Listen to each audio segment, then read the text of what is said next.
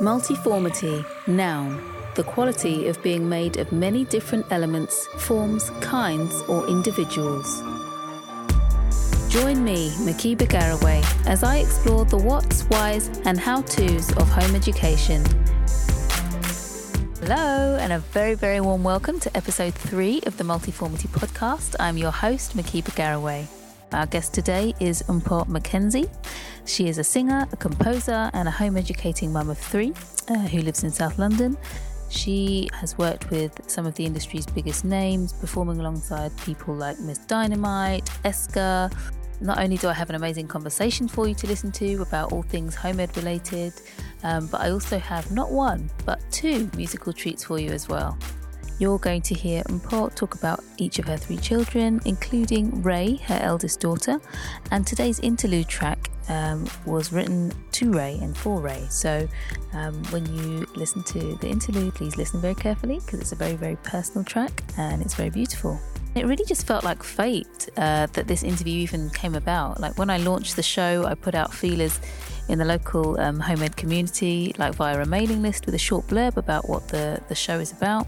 And I got a reply from Mpho saying that she really just felt compelled to reach out and connect. I came home, told my husband, and um, long story short, it turns out that he used to sound engineer for her 20 years ago.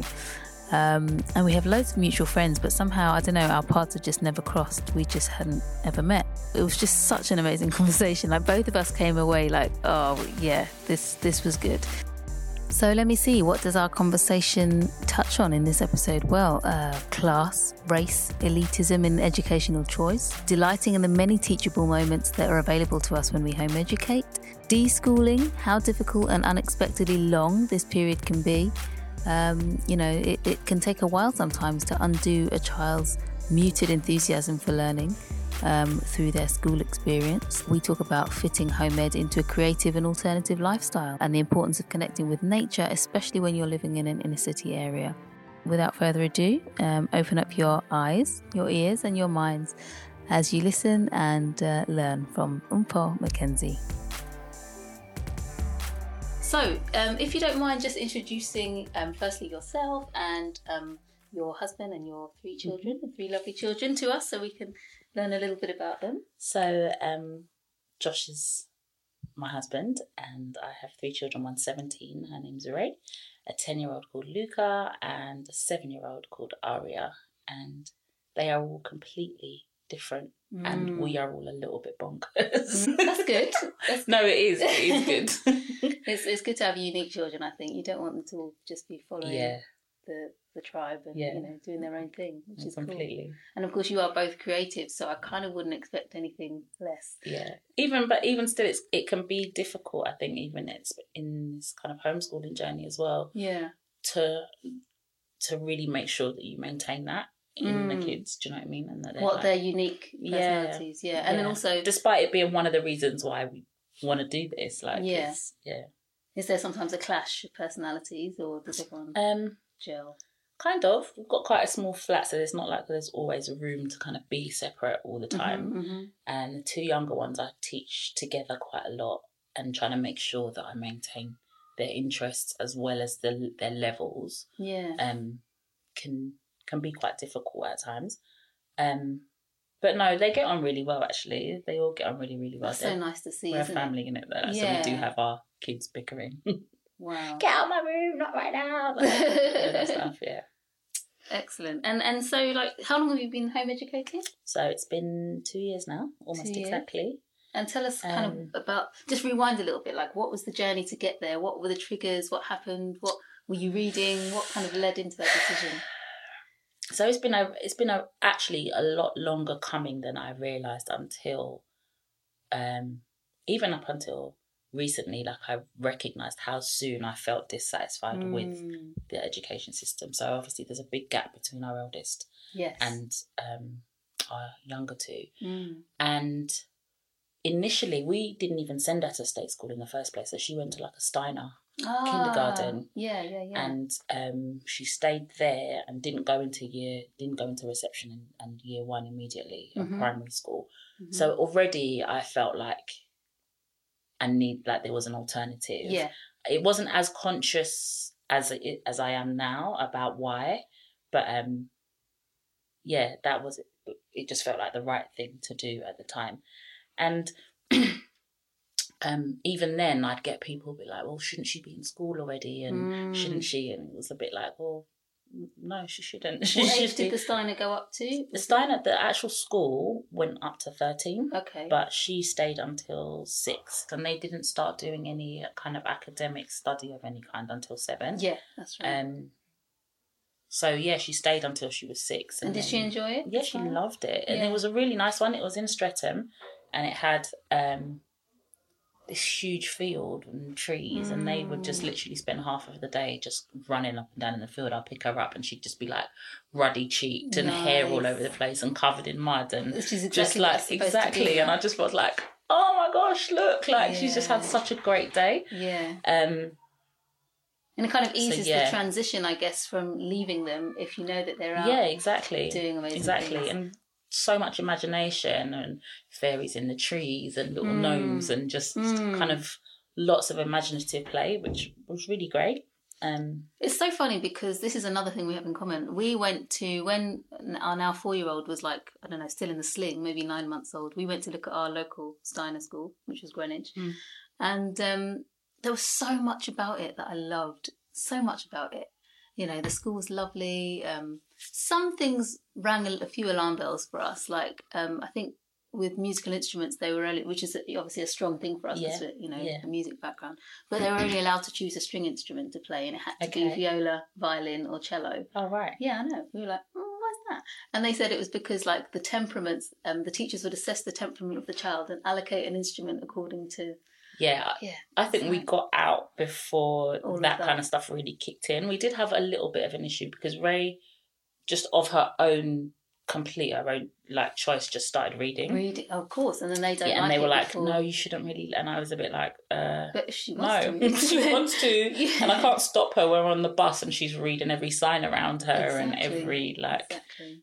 It's, it's completely a choice that she's made, and I'm gonna support her in that. Like, Yeah. um, So what did you say to that? Like, uh, so I told them. Yeah. but and and then um and then it just got a bit expensive and we couldn't. Mm. I think that's one of my biggest issues with the education system in general is that if you want any kind of alternative, it's it's going to cost you. yeah, One way or another, it's going to cost you, and yeah, I don't really have an issue with it costing me. I have an issue with what that sets up in terms of how education becomes elitist sure. and how that means people have to people are distinguished in their education and in their Yeah. ability to access a broader education by what they can afford. And i have a real issue with that. Yeah, and i see it manifest in the schools. Yeah. do you know what i mean? You yeah. see it manifest Yeah, in the the schools. Steiner children are all from a particular background. yeah exactly. Yeah, and it but even in state schools you see how that is affected by you know how house properties are affected. And if you can't buy a property to live in a particular area you don't get to go to Yeah. that particular school and yeah. you know totally. so yeah there's all of that that We we then also did some um, reading into Rudolf Steiner himself, and he had some really crazy yeah ideas. yeah the worst, the, I can't even remember all of them, but one of them was that if you were good in a past life, because he believed in reincarnation, then you would be born again with a lighter skin, and if you were bad, you would be born with a darker Are you skin, and you move up the evolutionary I scale. what I know. I, I did like, not know that I know, I I thought- So as soon as I read that, I was like, "Oh no, I Oh, can't no, I unread can't this. get out- I can't of it." unread it. No, I can't send the I can't, kids yeah. there. I'll be looking for the symbols everywhere. Yeah. Where, yeah, no, that's I didn't. I had no idea crazy, about yeah. that. And but as I say, there was so much I loved about it, and the, definitely the feel in the school was nice, and you know the kids' handwriting from the older kids was beautiful, and they still did like some of the cursive, you know, penmanship what stuff, and yeah, just it just seemed and that's interesting again i love all of that stuff i think all of those things are really like i think they're important to be aware of i think so many kids nowadays obviously typewriters and computers and Yeah. you know that kind of progression Yeah, affects that but the idea of writing i think is ancient it's, It's so, ancient and When's the last script time you is so wrote beautiful a full page? Yeah. like my hand would No, be exactly. writing one page now. except for my dad taught me penmanship when I was younger, Yeah, and one of the things ditto, yeah. was like just how to hold a pencil or a pen Mm. lightly so it doesn't cause you doesn't ache and you're not like And I'm just like, that's a Yeah. tiny little skill, but it's, It's really valid one. It's a Do really you do that nice with the one. kids? Yeah, I do. I think that's Um, important. that's nice. Yeah. Oh, that's cool. So we had both had a little Steiner flirtation, but um, so then after Yeah. that, so she was seven, and then what happened? She went into uh, the local, um, it was a local C of E church, Yeah. church school, Yeah. um, Holy Trinity, and it was a really nice school, nice environment. The teachers were really lovely, and she did well. She had a nice group of friends, and you know, um, and it's interesting because looking back at it now, like now you're asking me, I'm just Mm. realizing like how little information there actually is about what you're looking for when you're looking for a school for your children Yeah. you know like it's the first if it's your first child how are you supposed to know People end up just looking at Ofsted reports, and that doesn't necessarily does give you a feel Yeah. for what the school is like. and and unless you have a background or family support around that can support you in the understanding of education Yeah. in that context it's really hard to determine what you're looking for what Yeah. you really need and you then you just have to kind of learn as you go along Yeah. and then that can be difficult because then you feel like mm, am i doing the right thing am i Yeah. Especially with your first, as you say. With the later ones, you just know to go with the flow a Yeah, bit more. But exactly. Yeah. Yeah. Um, yeah, so she was in school and she was happy, and and then one day I went um, to. I got signed and I got a record deal and we had some money. Mm, nice. right? And I was like, okay, what are we going to do with this? And thought about property, and I was like, oh, okay. And then I went to a parents' evening, and I said handwriting again. I said um, Mm. to the teacher, think maybe she, should work on her handwriting a little bit more, don't you? And he was like, no, she's got the best handwriting in the class. and I was like, I wasn't really talking about the rest of the class. I was kind of just talking about her capabilities and Yeah. where she's at. And I'm not really a pushy parent when it comes to academics. It was more Mm. just that I felt like she was not doing her best work. yeah. But because it was higher than the general expectation, This is so funny that you're saying willing this. to push her Well, towards it. And that kind of that was an alarm bell for me. Yeah. And I kind of went, one minute, that means that if she's good at anything, she's only ever gonna be as good as she is. She's never gonna be encouraged to be better because it's higher than the general expectation. yeah. And actually when I look around, is the general expectation good enough Yeah. for her? And it wasn't. And I was Mm. really like I was heartbroken actually. I was like Mm. how old was she as at a that realization. She was in year four. Year four, so In probably four, what so nine-ish, nine-ish maybe, eight, nine. She was eight. Yeah. Um, And and this is funny because when I spoke to Sinead last week in the last show, she um was saying that exactly that that she was she teaches early years, but Mm. sometimes it was so hard, like dealing with the the thirty kids and you know and juggling all their different needs, Yeah. that sadly she saw that that sometimes she had to leave the kind of four or five brightest kids and know that they'll be fine Yeah. because I have to bring up enough. these other fifteen yeah, that are still struggling and still Yeah. can't read and still you know and then like you say then it, it's not fair on the ones that still deserve to be stretched that are at the top you know or that are skilled in that particular area um, but then of course what you want to do as a parent is be like, well, okay, well we're gonna f- we're gonna put in and do all the other stuff. So after school hours and at weekends, we're gonna input all the things that the school can't. mm, But that gets increasingly harder. yeah um, and especially then when you have other children and there Yeah. are other demands and you know yeah and is it fair um, on the kid to be like doing it for six hours a day Exactly. in school and then their family time is also taken Yeah, away by supplementary exactly. work you know Um, so I had this money, and I, and I had some friends whose children were in a school, in a private school, mm. and it was a small one. And um, I feel like I've made so many mistakes when it's come to my eldest daughter's education. It's been Oh. this whole journey, and but that's the beauty of it and you've learned like- from it you know yeah, you know. completely. She's amazing. I've met her for Yeah. five minutes, but she's lovely. she's amazing. yeah. She really is amazing, and I think. um Anyway, we'll come. We'll yeah, come back to that. we'll but yeah, back. So we put her in private school, and the difference within literally three days, her Mm. handwriting had completely changed. Wow. Literally three days, and I was like, "That's because the expectation It's high. is higher, and she's rising to the challenge, and she can." Mm-hmm. But it was little things. So the headmistress of this school would stand at the door every morning and greet every child and shake their Mm. hand and greet them by name. Isn't that nice? It's not a massive thing, but it really is. It's like the Mm. validation that they're getting at the very start of the school day. I know you're here, you're welcome here, We I know who you. you are are. important. You're important. You're not just another number. you're not just another kid that yeah. I can only remember because I have to shout at you Yeah. five times a day. Like, that's Yeah. why I know your name. Do you know what I mean? It's like, That makes a difference. and you could see the difference that that made in the classroom then, and then, and unfortunately, it was very white, very middle class. yeah. and then there was that issue. Yeah. So then it was it was kind of we're in a similar situation. Yeah, like yeah. she's in So this she environment where she's really being anyone. challenged academically, Yeah. Yeah. but when it came to social context, she was alien to it really, Yeah. and that that took quite a toll on her. Think at that point. Like, was she actually bullied in any way or excluded? No, or- not no, not bullied and not excluded in any kind of conscious way.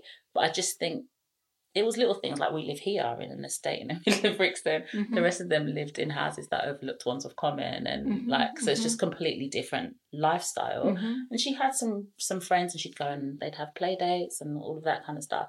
But then there'd just be little comments like ignorances, I guess, more than conscious kind of bullying. But Mhm. she got a little mobile phone for Christmas. And it was a really cheap one. Like she, she's like, Oh, I got a mobile phone for Christmas at school Mm.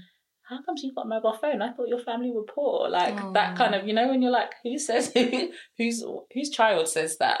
Like, What are they hearing at home? yeah, what are they to- hearing at home, or what's their understanding of poverty? Yeah. Like in the West, what Yeah. do they? Yeah. how do they look at this? Like, what's their and and clearly those conversations aren't being had at home.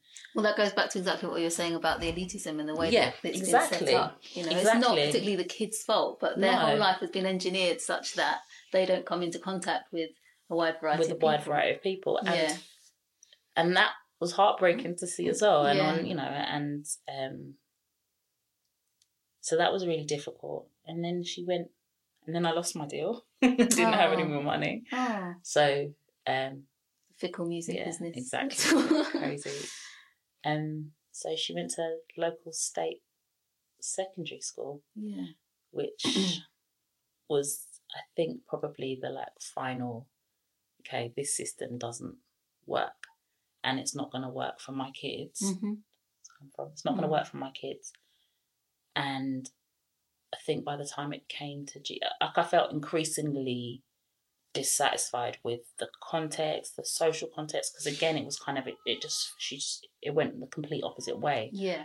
Um, and when you feel like actually there's more to life, not just for you, for everybody, but Mhm. actually you're striving for that more. You're striving for that bigger context and wider social Yeah. environment and all of that and then your kids are kind of being pushed by virtue of where you live and what school they're given Yeah. into this decreasing and reductionist education Mhm, and mhm. social environment and you're seeing impacts and you're trying to be like no she can hack it it's cool Mm. like you know she's had a bit of both and then you just see the impact that secondary school has and that's when i realized that one second your kids are spending most of their time most of their life hmm every week, every month, every year in this environment is huge. Huge. It is Yeah. huge.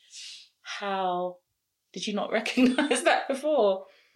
And is everything that they're getting what you want them to get? Yeah. Is all of it and and then are they getting enough yeah. of what you want them to get in that environment all of the time, you know?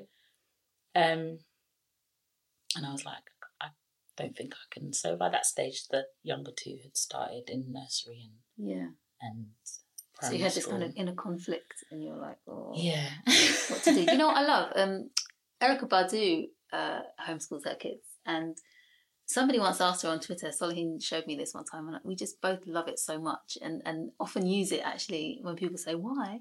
Um, somebody tweeted her saying, "Why do you homeschool your kids?" And she said she just replied, "Because they deserve it."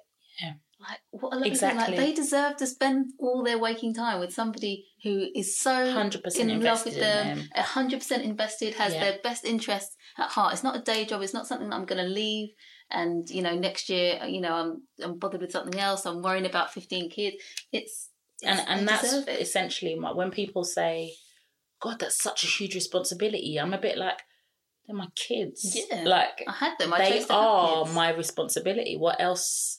and and even when I decided to homeschool and I went to the school and the welfare officer to discuss it with him, he said that it's your right to homeschool and to, to educate your children. The law says you must educate your children to their age and ability, and that's your responsibility as a parent. It doesn't say how you have to do that, it just says that you have to do that. Yeah. And what most parents do because they don't know that they have alternatives is elect for the state to do that job for them, and they Yeah. don't realize how huge that responsi- like how big that responsibility is, and they're just handing it over. Yeah. And so fun, isn't it? Because like the papers are full of oh the government's interfering too much and nanny state this, nanny state Yeah. that. But then everyone hands over their kids to the state Exactly. at five. Like here you go, have my kid. Yeah. Shake them until they're sixteen. Exactly. and. Yeah. yeah, when you think about it like that, and you think about does does, does the state, the system that I live in, does it represent what I want to see in the future? Mm. No. Mm. Do my children represent the future? Yes. So it's my responsibility to shape in them what I want to see in the future and Yes. and to really take responsibility for that. As hard as it is, and on those days when I'm like, Am I doing the right thing? Should I just send them back? I They can't do us all those everything right now. Like Yeah. yeah. there's so much going on and we've got no money. Maybe I should just like Yeah, all of yeah. those things and and actually when I breathe and think about all of those things, yeah. it actually strengthens my resolve because I'm like, no, that's exactly. You're Yeah. not just sending your kids to school for free childcare so Yeah. you can go out and work and pay taxes. Exactly. That exactly. cycle is something you've opted out of, and Exactly. Yeah. stick to that. Yeah. like, yeah. It's tough though. You Yeah. know, and it's de- deliberately made tough. I mean, even like some funding and stuff. You know, it's not obviously we don't get funding for No. home education. So Despite we- the fact that the money's the money's there. there for the kids. for the kids, but we can't access it. So it does have to come out of our own pockets, and you know, yeah, every resource, yeah, and not even like before you even get to the resources, just the one income or yeah, minute like half half of two incomes or whatever it is That's like right. however you manage that not being able to have two parents working full time earning an income in a yeah, country and a city that pretty much demands that Yeah. of most families yeah. In London, it's, it's Um, ruthless. Yeah, it's really difficult so then to find on top of that find money for trips and resources and books and you know um, Yeah. thank god for the internet yes, yes. Like, really, Gosh. I don't know what they would have done like even ten years ago. or Yeah, years ago, before like Facebook meetup groups. I've and- read some like blogs or you know kind of when you're online looking for resources and often you'll be like there's so many there's so much homeschool resource online Yeah, but you kind of often find it through blogs and be like yeah we have this homeschooling life and we don't use the internet and our kids don't have access to Wow. technology and I was Really? like how do you even cope with that like how do you even where do you begin But I think if you do live like on a farm in the middle Yeah, of the fields, exactly. then of course, yeah, you've got you've got other time, other space. You know, they can literally go and amuse themselves. Yeah. But sadly, you know, in an urban environment, we our kids don't have that freedom to just wander. Yeah. You know. Um, But um, I think that's the thing is that actually choosing to homeschool, or you're not just choosing an alternative education for your children. It is a completely alternative lifestyle yeah. and an alternative mindset. Actually, that it only works if you have that alternative mindset. If you're Yeah. happy to to have a bit of kind of I guess for me, I'd say faith, just in that your kids are okay as they are Yeah. before you even start talking about education, they Yeah. are just fine, just the way that they are, and anything, and and that actually they were born to grow. You know, Mhm. like kids learn. That's what they do. They come out of the womb and then they just start learning, Yeah. And they're keen to get and they involved in and they keep life. doing that. And what's really weird is that um, you know they they learn by watching us as adults. Yeah. So to put them away from adults and away from the community and just put them with kids Yeah. their own age is I find a bit weird. Like you wouldn't like, I don't know, look at the animal kingdom. You don't see like baby chimpanzees put okay, you like you, You, guys stay go over there. and figure it We're out just for gonna stay here and be adults and you guys just work Yeah. out, yeah? See and you we'll later. put one chimpanzee in charge. Yeah. Like, yeah. no, because they learn, they watch us. It's like, oh, okay, how does mum do that? When she goes into the shop, how does she interact with the shopkeeper or what happens? Or, you know, and that's, they learn in societies, you know, for thousands of years going back. yeah. Young people learn by being around the adults Yeah. and watching and copying and And I think the sad thing actually is that to like the fact that we ha- have this society where you can elect to put your children in this education system means that so many parents forget to be intentional about educating their children Mm. about everything else. Do you know what I mean? Mm, So like the life side of things. yeah, when you spend every day all day with your kids, part of what makes it work for me is just seeing the teachable moments all over the place, wherever they are, whether it's in the shop and they're like, oh, can I get a sweet? I'm like, well, there's 50p. Where's your change? It's not a big deal. It's Yeah. not, it doesn't, it's just part of how you're figuring that out yeah, and just recognizing. But those are, those moments are much harder to find if you have to do it between 3.30 and 8 o'clock because the kids have got to be in bed for school in the Yeah. morning yeah, or because somewhere in the back of your head they're getting all of that somewhere else i don't need to participate in that bit of the process true. But then you don't know. You literally don't know what they've been No. You don't have time. You can't make them relive all the six hours of the day. and they never do yeah, they What did you do at school "Oh, today?" nothing. Uh, nothing yeah exactly like it's like what does that even mean and then you get five minutes with the teacher yeah, every six months and i feel it for teachers like this is my decision has nothing to do with my opinion of the Yeah. teaching profession because i think it's huge hard and it's really honourable and i think it's yeah. but i don't know how But your kids come first, and yes at the end of the day, you've had to put them at the centre, and everything else ripples out from Yeah. that. You know, Yeah. and their well-being and their yeah. So Yeah. so when um Ray left, how old was she when she you took her out from school? So we took her out the year she started her GCSEs. Okay, yeah, okay. So everybody was like, yeah, yeah, no, it, we really were, and we still, I still am a little bit. There are still moments when I'm like, maybe we should have just tried to push through those last two years for her and just let her finish Mm. that process. Maybe we, And and and you say, I mean, we're talking about it like you you took her out, but what was her opinion? Like, what was she thinking at the time? Was she did she want to come out? No. No. So tell me about that that conflict. she didn't want to come out. She thought we were taking her out of school to punish her for something that had happened. It's for like a series of incidents that Yeah. had happened. Yeah. and we had to really have like we had to keep reiterating this isn't a punishment Mhm. this is protection and Mhm. safeguarding your future really like Mhm, mhm. and the school can't do that for you and it's not their job to do that for you it's our job to do that for you and Yeah. i should have done it earlier Mm, mm, mm. but um but we're here now and we're going to just have to make this break this choice and it's quite a difficult one for us as parents and it's a Mm. difficult one for you but i think in the end you'll be all right and you'll trust us and you'll you know Mm. um and she's a teenager so obviously Mm. a teenager with all the influences you know affecting her that affect teenagers at that age and Yeah. um and teachers and educational welfare people going well are you sure she's completely academically able and Mm. you should leave her in it's gonna it's gonna damage her education and i just had to keep reminding myself that what they mean when they talk about education and what Mm. i mean when i speak Mm. about education are two completely different things Absolutely. they're not the same thing and actually that education is damaging the education that i actually want for my children and Mm. i have to kind of hold fast to that understanding And what was that immediate period like when after she came out? I mean, did, did you kind of just give her some breathing space, or did you want to keep on with the work like as she was had been it doing? was conflicted. I Yeah. think that it wasn't clear to us exactly what we were going to do. So initially, Mm. I just went out and I got like books. the books. it was like okay, and the books from the syllabuses that she was studying, so, and in the Mm. hope that she would kind of like go into the books and carry on, which of course she didn't. And she would be like. And then she was like, "I need a proper teacher. I need a." So there was lots of that, and I was like, "Okay." Even that, even that, like imagine being like fifteen and or fourteen or whatever she was, and you think, I need a teacher, like because it that exactly. it That gets broke my taken heart away to hear her say no, that. not just that. I just mean that, like, yeah, obviously it broke your heart because you're like, oh, I'm doing the wrong thing. But she was so reliant on the fact that I can't teach myself. Yeah, So It's like I need someone to spoon feed me this stuff, and you're not spoon feeding me the way that they were, mum. Yeah.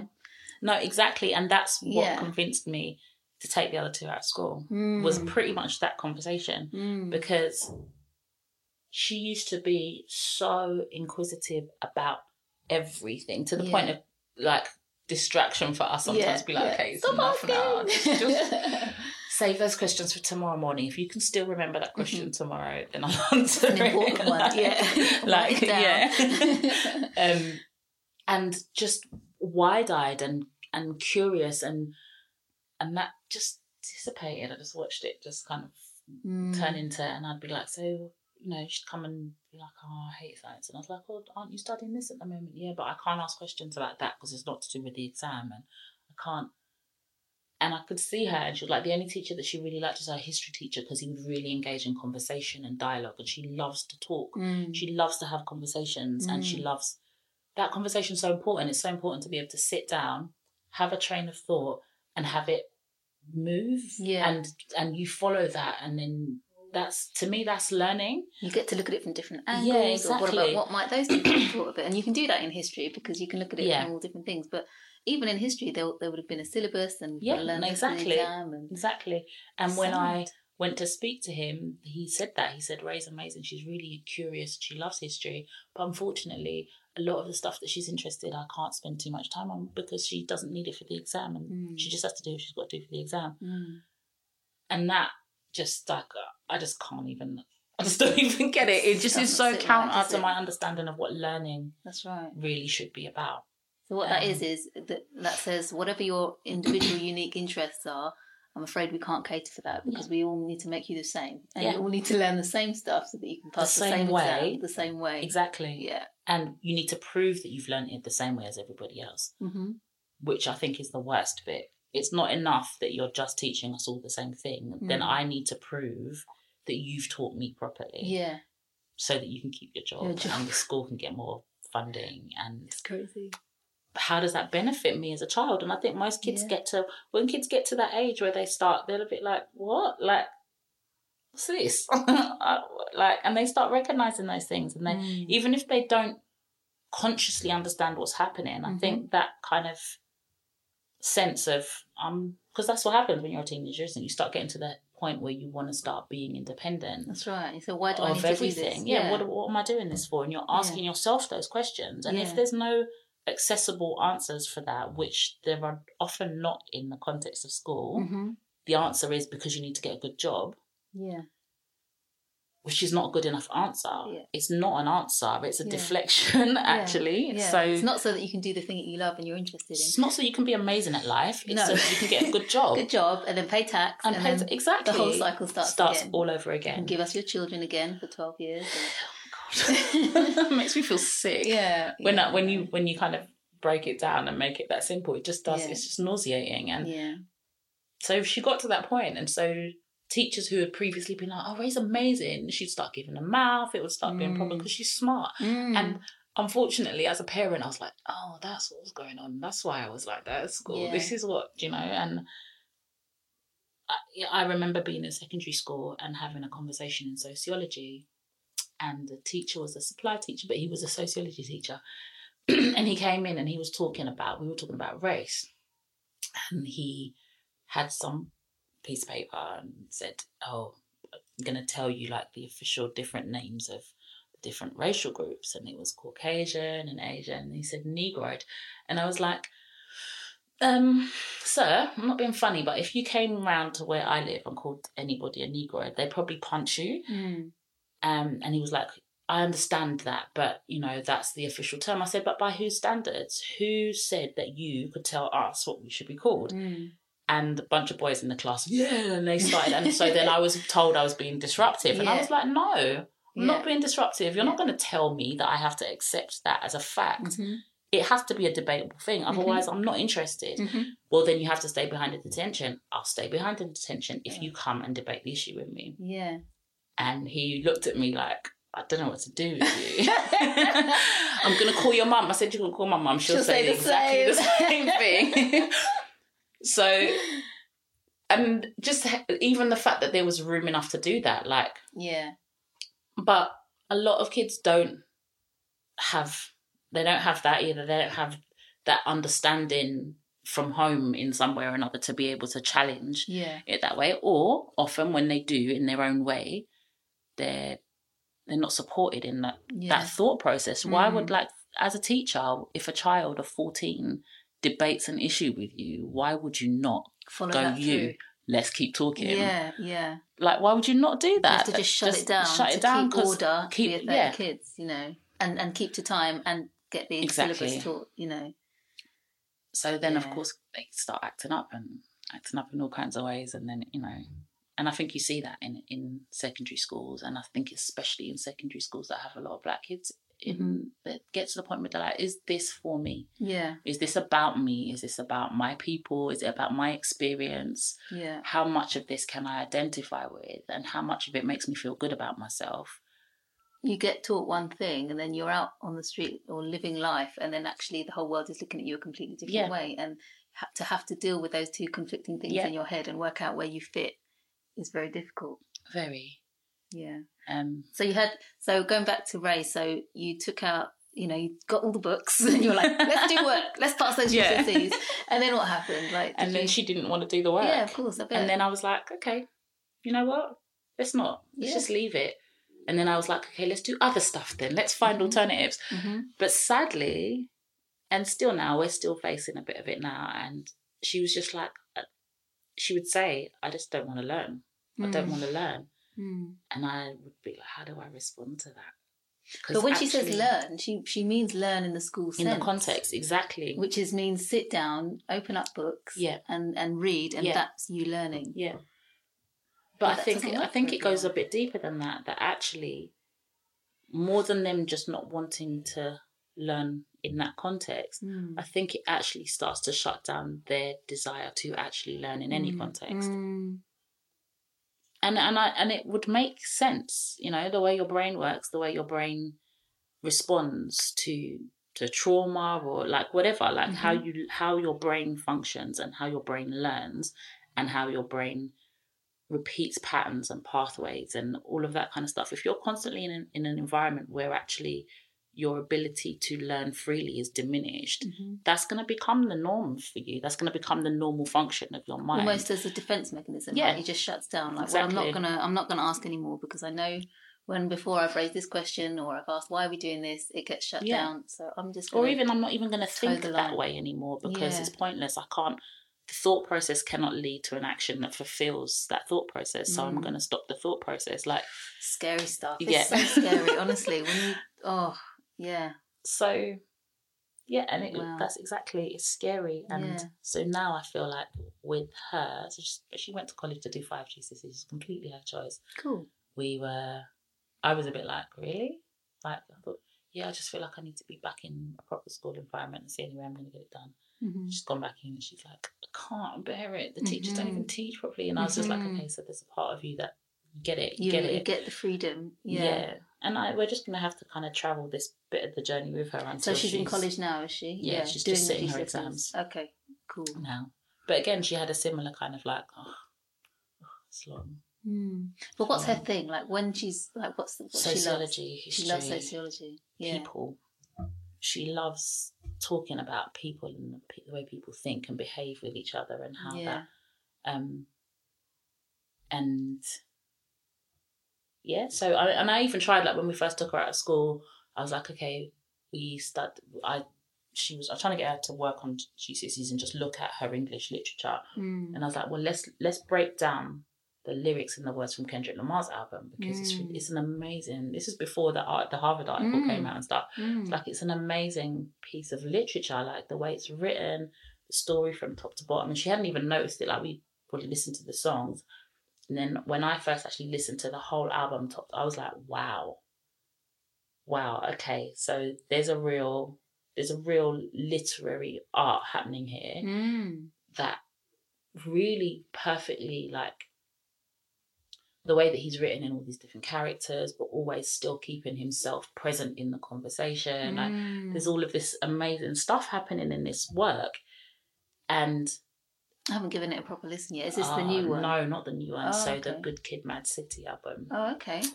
um and then growing up around here and me having grown up in brixton i really identified with it in lots of ways Yeah. and identified with him in it in lots of ways so like being like you live here you know people you hang out with people things are happening around you that you're kind of like nah, i'm not really on it but it's there it's part of what happens and i recognize that in ray's experience as well and, Mm. I, and I was like listen to what he's talking about and how he's talking about it and what he's actually trying to express about himself and his community and how that community is affected by what other things that are happening in the world. Mm.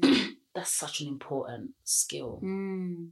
to have, and that's what language is really about. Mm. It's about being able to communicate beyond yourself Mm. and beyond your own need, like really being able to communicate to somebody else and them see what you see yeah. in some shape or form. Yeah. Like, and I feel like he's managed to do this. Yeah, that's powerful.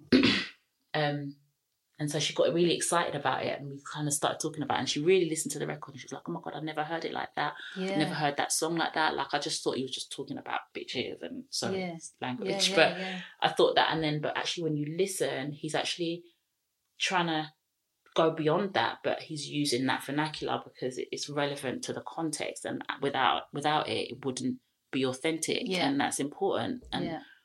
so, I'm just hoping that those little conversations. And did you get like when you open were doing that together? It feels like from how you're talking about it, there was like a real connection between Yeah. you two yeah, that hadn't yet formed. Like because In there was that- still a little yeah. bit, yeah, of kind of I don't know, maybe resentment from her or yeah, why have you done this to me, kind of thing. yeah, yeah. And it's been those moments that have been amazing Yeah. to just be like actually. And again, so it's that just having had the space to find those teachable moments to just be like, Mm. actually let's talk about this and there's room to do it i'm not just Mm. having to try and fit it in in between making sure you've done your history homework and Mm. ironed your uniform and And what I and mean? what does Like, she want for her future? Like, what does she talk about for herself in the future? I think she's still figuring a lot of that out Yeah. Well, yeah, of course. Um, Seventeen. yeah. Yeah. she loves music and um it's funny because i think in all it's almost as if she's regressed Yeah.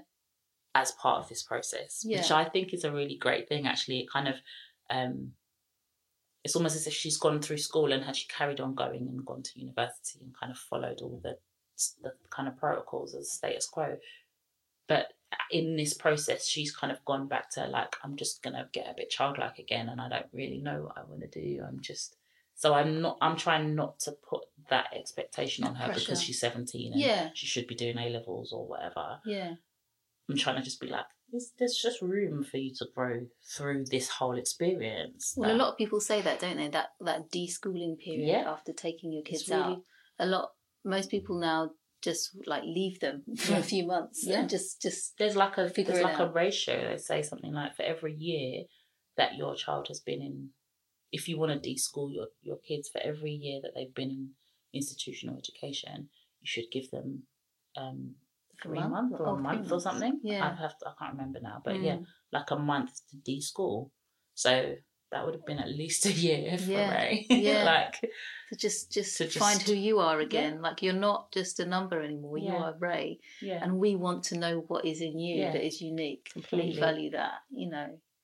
But it's so shut down by the time you get to 15, Yeah. 16. It's just you're on this conveyor belt. Yeah. Let's get those exams, next exams, university. I work in university now. I work in um, student mental health at university. And like the amount of 18 year olds I see that's like, you should not be at university. You are not ready for Yeah. university. Or they're here doing subjects that they don't even have no passion interest about, about no passion, no nothing at nothing. And you're just here because everyone said they have to go to uni. yeah, And it's like, you and know, you're paying you're for paying every grand. year to be miserable about what you're doing. I You're just getting yourself into debt again, maybe being a little bit conspiracy theory, but here Yeah. you are doing something you hate, paying the state money, Yep. you know, so that you can get on this treadmill again. yeah, and, that's and- not even going to pay you enough to pay that money back. Yeah, It just Yeah. that's like it's not uh, like I as as well. I feel moments like are you just being a complete conspiracy theorist? No. But actually, it's logical. Like, does it make sense as a human being? Because that's what we are. That's what our children are. They're human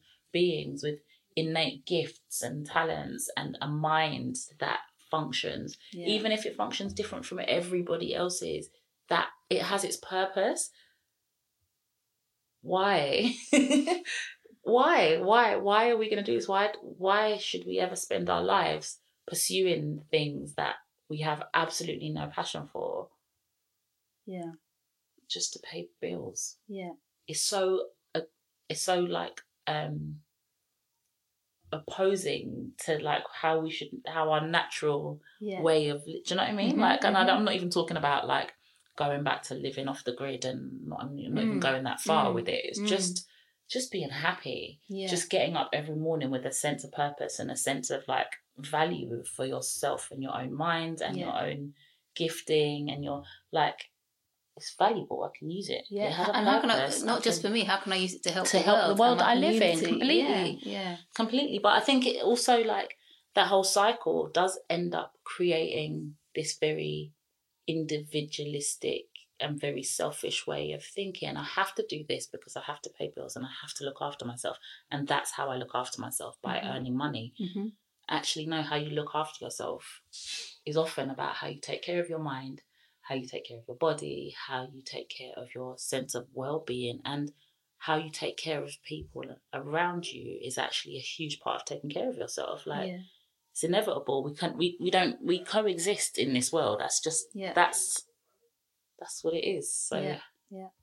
Yeah. Definitely. and you see it like when you just walk into the train station and seeing everybody getting up and going to work and how people do not see each other. yeah. Do you know what I mean? We're all chasing this thing that is Yeah. always kept just out out of reach almost. you know? always And- always what you have isn't good enough Yeah. always and it's creating this kind of you know on a wider thing it's the whole consumerist thing and you need that that will make you happy once you get this once you've been to uni you'll get that amazing job and then of course you're there waiting tables in a cafe unable to get a job you're like okay Yeah. well just get this masters once you get this masters That'll make you that'll- stand out from the rest. of course everyone's getting masters now because a degree means nothing Yeah. now you know we're we're telling our kids that unless you really want to do like a profession medicine or law or whatever that needs a degree Yeah. there is no rush when you're 18 it's not necessarily the best time to go to uni Completely. And that's what I've said You to. Ray. And I said, my sister last year graduated from a um, international development and global politics degree. Mm. And she's just turned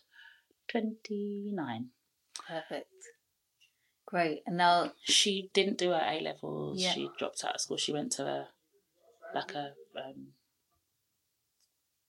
like a like a boarding school, but an alternative one. When she finished school, she didn't really wasn't interested. She dropped out of that. mm, traveled a bit, took a while to figure out what she wanted to do, mhm. and finally felt like a, I guess, a calling or something. She's like, Yeah. actually, I'm really interested in this. I really feel like I can take this and use it.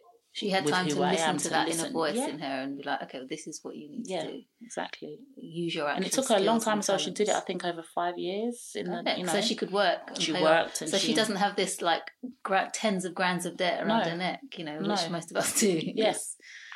it's, it's impressive.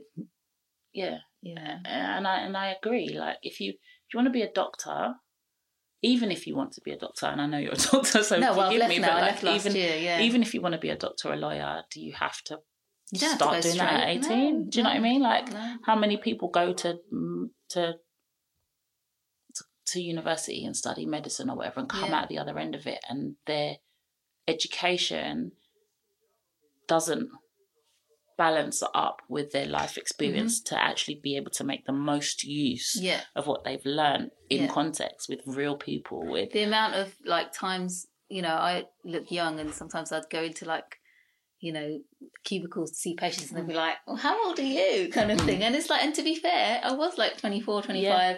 Didn't really know much. All I'd done is go to school my whole life. Yeah. Only now, like as I went on, I did practice for eight years, and as I went on, and you have kids, and you have, and you're like, Yeah. oh, life. Okay, life. like yeah now I can come and talk to you and and and really get the gravity of what this means. The fact that you can't work because of this condition and the rippling effects that will have for your whole family. That you don't just don't get when Yeah. you're like necessarily 24 and you you're really good at bookwork, Yeah. but you don't know about life. no completely Um, so yeah, I think in the states they do. You have to do a degree first before you can do medicine. And again, this not necessarily that that will give you much more life, Just but gives you a bit it more gives time, a bit more maturity. Yeah. yeah, Yeah. To to deal with those things. So did the younger two go to school at all? Yep. And and what happened? they both went to the same nursery and the same primary school yeah. um and the nursery school was lovely really really lovely nursery school um and an early years centre around the corner and really supportive and encouraging of who they were like um luca would luca's t- nursery t- school teacher when i went in she was like he's a really unique boy like he gets on really really well with the boys they all really like he's really energetic and active Mm. and climbs and like but he's really great with the girls as well. And often at this age, there's kind of like a distinction, Division. and he's got Boys over there, girls over there. Yeah. and he doesn't seem to notice it and so he's just got this really balanced gender like kind of gender free yeah, yeah. environment that exists in and the, the girls really like he plays with them in in exactly the same kind of way Mm, different in a different way but with the same depth of relationship Yeah. and there's you know that's and i was like that's a really beautiful thing for a teacher to be able to Mm, pick up on and it was Mm. really nice mm. um, and that and that kind of continued in primary school. But he got to, so we were having this experience with Ray in secondary Yeah. school, and so I was already having all of these kind of doubts about just the general education and looking at them and being like, I don't want to wait until it's too late Mm, to kind of start teaching them mm. um, and so, you know, reception's really lovely and it's not that different from nursery and there's a lot of play and and then they get to year one and everything kind of changes and even the teacher was like, it's really difficult because the pressure starts at year one and I was just Mm. like, no, why, why does that need to happen? Like, Yeah. why this pressure to get his homework done and to do this particular amount of reading and for him to know these particular things by this time and when I'm coming in to talk talk to you, there's this standardized form that says at, in year one they should be able to do this, this, this, and this, and that's the basis by which you're Child is going to be yeah, judging his development. Yeah, it's yeah. like um. So I was just feeling increasingly we. I keep talking about Yeah. myself like my husband was a part of this Yeah. decision, but yeah, just feeling increasingly uncomfortable with that process. And then he got to year three, four. I'm just trying to think what. Yeah, year three, and um, he was struggling with maths, and his teacher's like, you know, he just seems to not really focus very well. He just fidgets a lot. He's not very, um, he just doesn't concentrate very much. And I was like, okay, that doesn't really sound like Luca because he can concentrate. So if he's sat down doing Lego, he'll sit there and Just, just something that he's into. yeah, and- yeah. um, you know, he's not focusing on his work and he gets distracted easily. And I was like, okay, well, what would you suggest? Well, you really need to kind of talk to him and then work a bit more at home on this stuff because he's falling behind in this area. And I was like, okay. Um, so we've had to move him. He's now sitting at a table, another table with these boys, and then and then I'd get a call. Oh, you know, they were mucking around on the table today. It's like, who is he sitting with? And it just started to become this like the group of little bad boys, and I was like, becomes more about behaviour management Yeah, than, than, than actually what he's child's learning. Yeah. I was like, well, why why don't you separate them? Or because that's the mixed ability, that's the middle ability table. I was like, well, have you looked into what what it is that they, why they're not doing the work? Like, what is Yeah. it about the work, maybe, or about that like. environment, that the way that they're.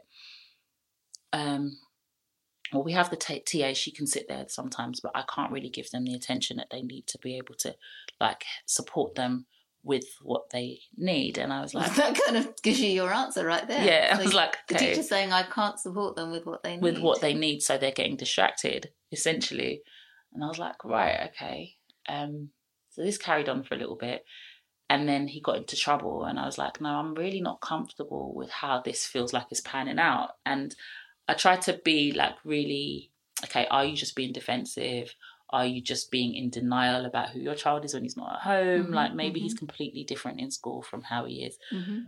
um, you know, how he is when he's at home. Maybe his character's completely different because the Yeah. environment. But, maybe but then also, what does that say when your child feels that they can't be their authentic self at school? at school, or but Yeah. but I kind of you know. but you're willing like, to give it the benefit to give of it the the doubt. benefit of the doubt, maybe, and yeah, then yeah. so it wasn't until we'd taken him out of school and I again kind of like got the books and was like, okay, let's let's try Let's and read, let's, guys. let's- no, but let's do maths. I'm going to give you maths work, and I gave him a sheet, and um, he just started fidgeting, and I was like, Luke's, what's going on? Like, why why are you not concentrating?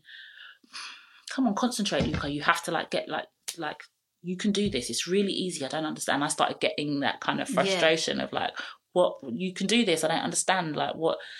And then he was like, he started his cheeks started going red, and I was like, what's what's wrong? What's the matter? He's like, it just makes me feel funny.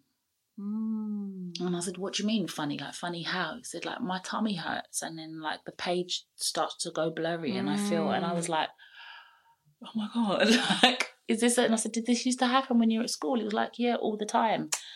And I was like, so this whole time you've been getting this like anxiety around getting the answers wrong and not. And I said, what is it? He's like, if I, I don't know, like I'm going to get it wrong. And I was like, there's, there's nothing wrong with not knowing. That's the whole reason we're doing this. We're, I'm teaching you, like you're learning how to do it. Mm.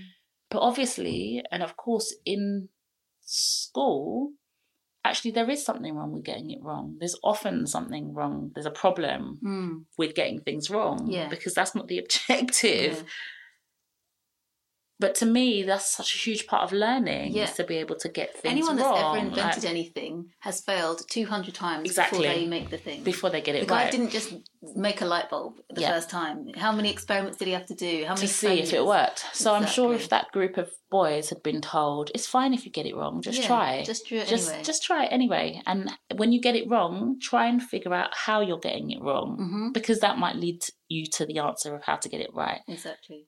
But there's no room and time for that dialogue to happen in a class Mm. of 30 kids, Mm. and definitely no room for that to happen with one child.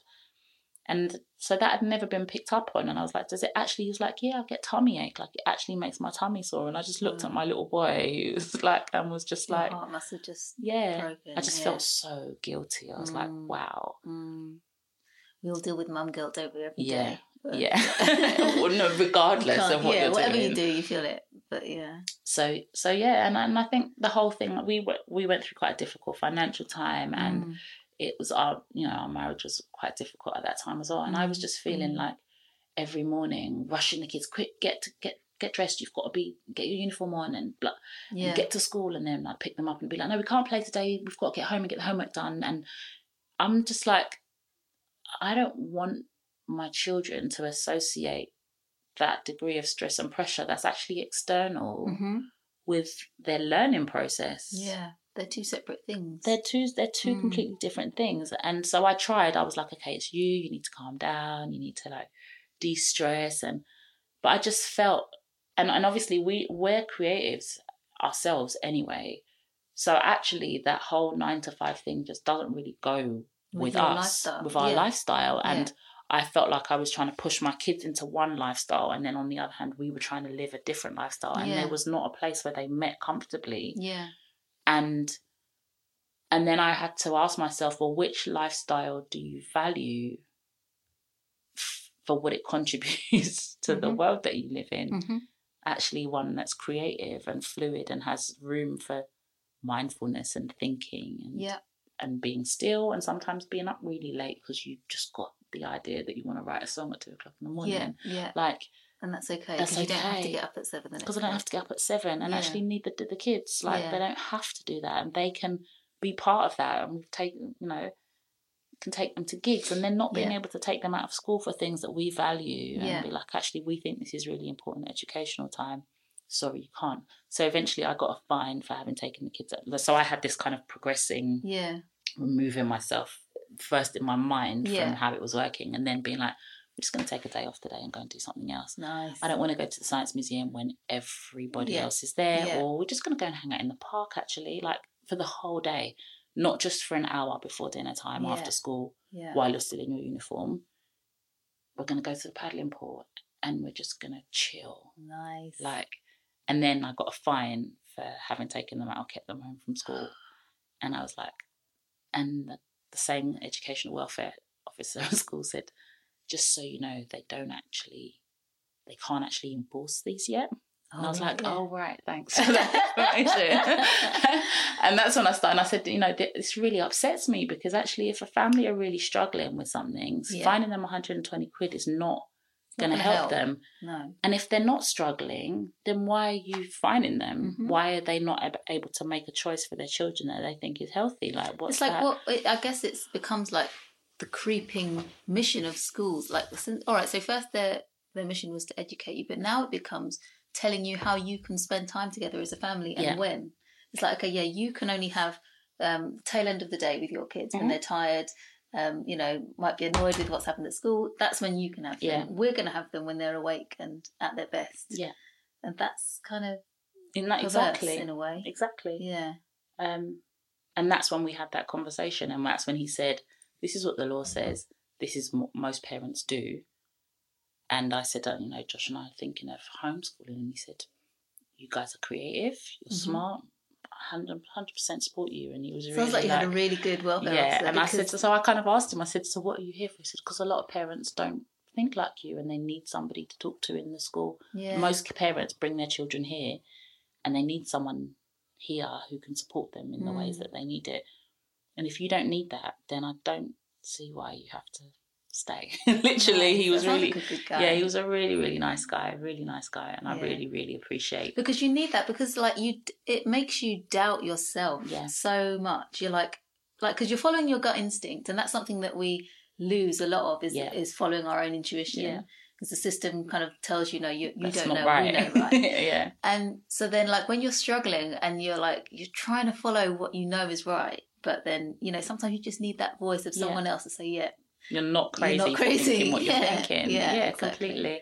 that's Um, nice have you had any um contact with the local authority since they've been out no So we told the school, we were told all you have to do is inform the school and it's their responsibility to inform the local authority. yeah And then, then it's the local authority's responsibility to contact you. And, and I've had no contact, so I'm just leaving it right just there where it. it Because, well, because this is a, a thing, isn't it? Because like, um, you know, I actually asked my local one, "Do you, can I interview you for my podcast?" She was like, "No, I can't because the job, the job would be a bit of a conflict of interest." But so literally within the same email that she said, "No, you can't," she sent me. Um, she said, um, "But can you send me your the name and the date of birth and the address of your child?"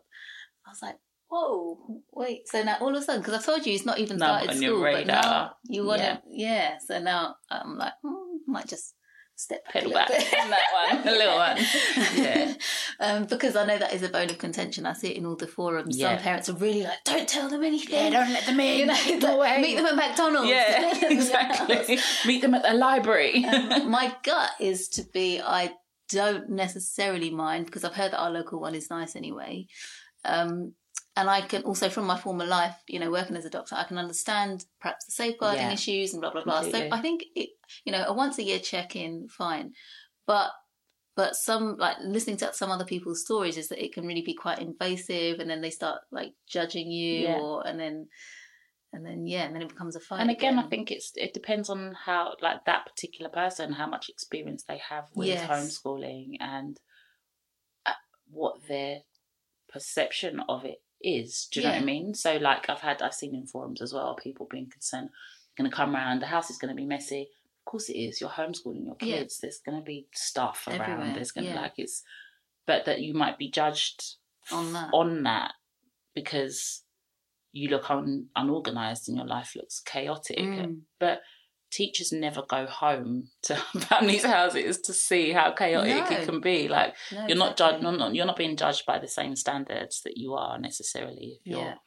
and I get all of those concerns. Um, thankfully, we haven't had to deal with that yet. So we're like, when it comes, we'll come. It'll come, and we'll make Decide a decision, decide how we handle it. Yeah. But um, yeah. And how? So Luca and Aria are they cool? Are they like well into the homeschooling life? What are they? Um, yeah, they love it. Yeah, Every now and then they're like, "Oh, can we go back to school?" mm, And it's a toughie. it is a tough one because Yeah. I know why they're asking because the environment, they're friends. It's a really, it was a really nice school, nice group of friends that they have, and so my response is just to try and create more time for them to have. with their outside. friends. Yeah, they're Um, but they're friends. but oh, they're no, school but they're friends. school friends to Okay. spend time, especially for Luca. He had kind of like a bond with him and his three kids, and they were Mhm. like that's their little clique. And I think he felt at first like he'd gone and they were gonna like not Forget him. Be, yeah, forget Yeah, him. He had yeah. actually a little bit of an emotional moment Yeah, about that. And I was like, no, they're your friends. Like they're not gonna forget you. We just need to spend time with them and make to Mm. make the effort to do that. So that's kind of. But I don't think that if he went back to school, he would actually enjoy the learning environment, especially because he, if he went back now, he'd be going back into the end of year five, year six with SATs, and, mm, pressure pre- again. and I just don't think he's that kid.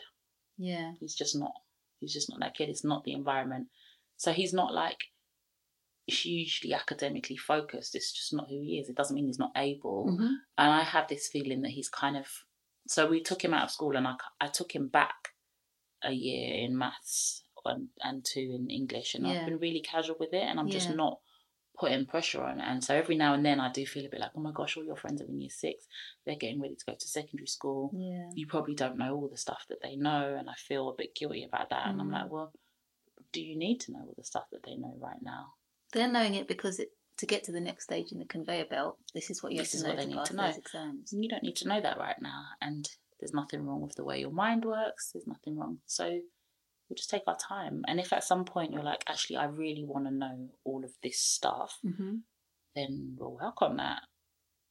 You can You do it all day. you You, can don't do it have all to do day long. 50 You minute lesson chunks. Yeah, you can just do it for six just hours. do it. Yeah. Like, and that's yours, fine. You know.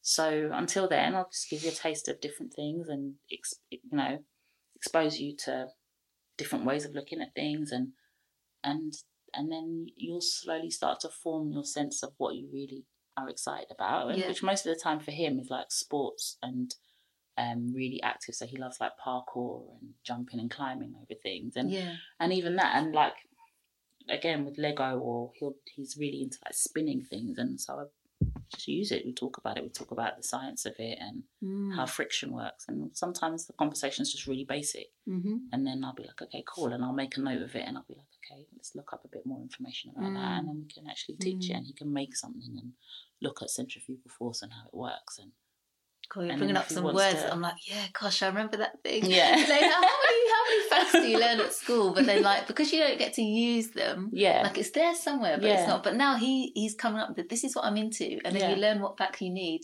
around that thing, exactly and then it's more likely to stick. I'm sure. Yeah. You know, once once Yeah. it's something you're interested in.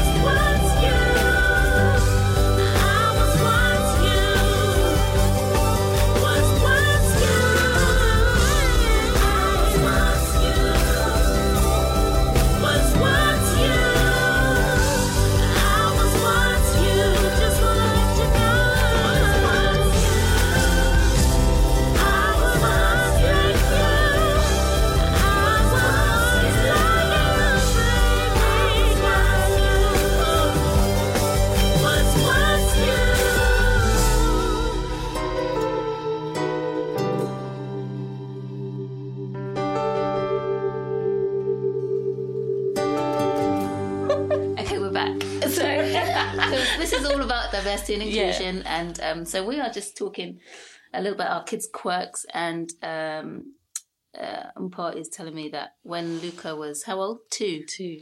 What did he used to do when he used to walk into He the would walk into the living room and there'd be a piece of paper or a book on the table. And he'd stop. He'd be running past. He was always running. He'd be running past, and he'd stop and straighten the piece of paper so that it would be parallel or a right angle, kind of to the table. Um, and I'd be like, "That's a bit weird. Like, what's what's that about?" And then I'd come in the room sometimes and find he had these these dinosaurs, and he'd always have them like lined up in high order, mm-hmm. and that's how he'd leave them. And mm-hmm. uh, like I kind of knew enough that that wasn't necessarily like normal again air Yeah, air quotes. air quotes Yeah. Behavior and so it made me and then he'd do things like I'd be holding his hand and he'd want me to hold his hand in a really really specific way and at a specific pressure. Mm-hmm. and otherwise he'd start freaking out and I'd be like and at first I didn't know what it was and I'd be like stop it stop it. It's fine. I've got your hand. There's nothing to worry about. And I'd start Mm-hmm. and he'd have kind of tantrums and um so slowly I started kind of putting together that and was like okay something's different about him he's Mm-hmm, he's he's really sensi- sensitive about certain things Mm-hmm. and he's still like that now um but he's much more relaxed about things like he doesn't straighten everything out and not his bed or anything How was his speech? Did he speak late or so his or- compared to so I've got the two girls at either side and their Yeah. speech is completely different. Mm. So he's when he was younger, he would actually not stutter, but he would struggle to get his words out and and it would take him a while to form his sentence to Mm. to say what he was actually thinking and he'd get really frustrated if you tried to if you if you preempted what he was going to say or said come on hurry up and then he would kind of shrink into Mm. into himself. So all of those little things, I think I, and so I think that's probably another reason why school didn't really work for him him. and wasn't going to suit him. And I felt Mm. like I knew that intuitively. And so part of me's been a bit like, oh, maybe I should try and get him statemented so I know exactly what's going on. Part of me is also a bit like, well, why don't I just deal with him as he is? Yeah. Do I necessarily need a statement? Yeah. Or can I just take him as he is Exactly. and just carry on as we as we are? Yeah, they've changed the wording now. It used to be called statementing. Now it's EHCP and Educational Health and Care Plan. Okay. That's the new lingo. But um, you're right. I mean, we with Kalel because oh yeah, for the tape, we last week finally got um, Kalel's diagnosis as uh, autistic. Um, actually, the lady said to us like when she said it at the end, we were like, okay, cool, and she was like. How do you feel about that? We're like, fine. That's what we expected Yeah. for the last, you know, year and a half. Yeah. You know, it's been, we, as you say, we just deal with him how he is, and Yeah. we, we learn his quirks and what he needs, and that's what we do. And because he's not going to school, he doesn't need to fit, you know, Into- yeah. uh, into whatever molds they try and squeeze him into. So Yeah. we can just work with him as he is. Yeah. Um, so the only reason that the main reason I should say that we went for it was so that we could have access to like extra support because some Right. of like the behaviour and stuff can be challenging Yeah. at times. Um, so just like knowing having little um, yeah bits of support, someone you can call up and be like, what should I do here? Yeah. You know. Um, but yeah, with regards to to schooling, how was what is the process like for the diagnosis? Like So how do they go really about? long wait. So we waited 15 months. So I always Wow. say to people, if you want it, just just go to the GP and talk, and then you know, because even if they do refer you, you're still going to be waiting for ages Yeah. anyway. So you just put it to the back of your Yeah, mind and forget get about it Yeah, and get on with it. Um, but what's the actual process of the diagnosis? so, So, how do they? so it was, it was- do they? they said it was a two to three hour appointment. Ours was over in an hour and a half, um, and we had a speech and language therapist who took him to play in the same room, but Yeah. was playing with him, interacting with him. Um, and we were talking to the psychologist, clinical psychologist, and she was just asking us questions.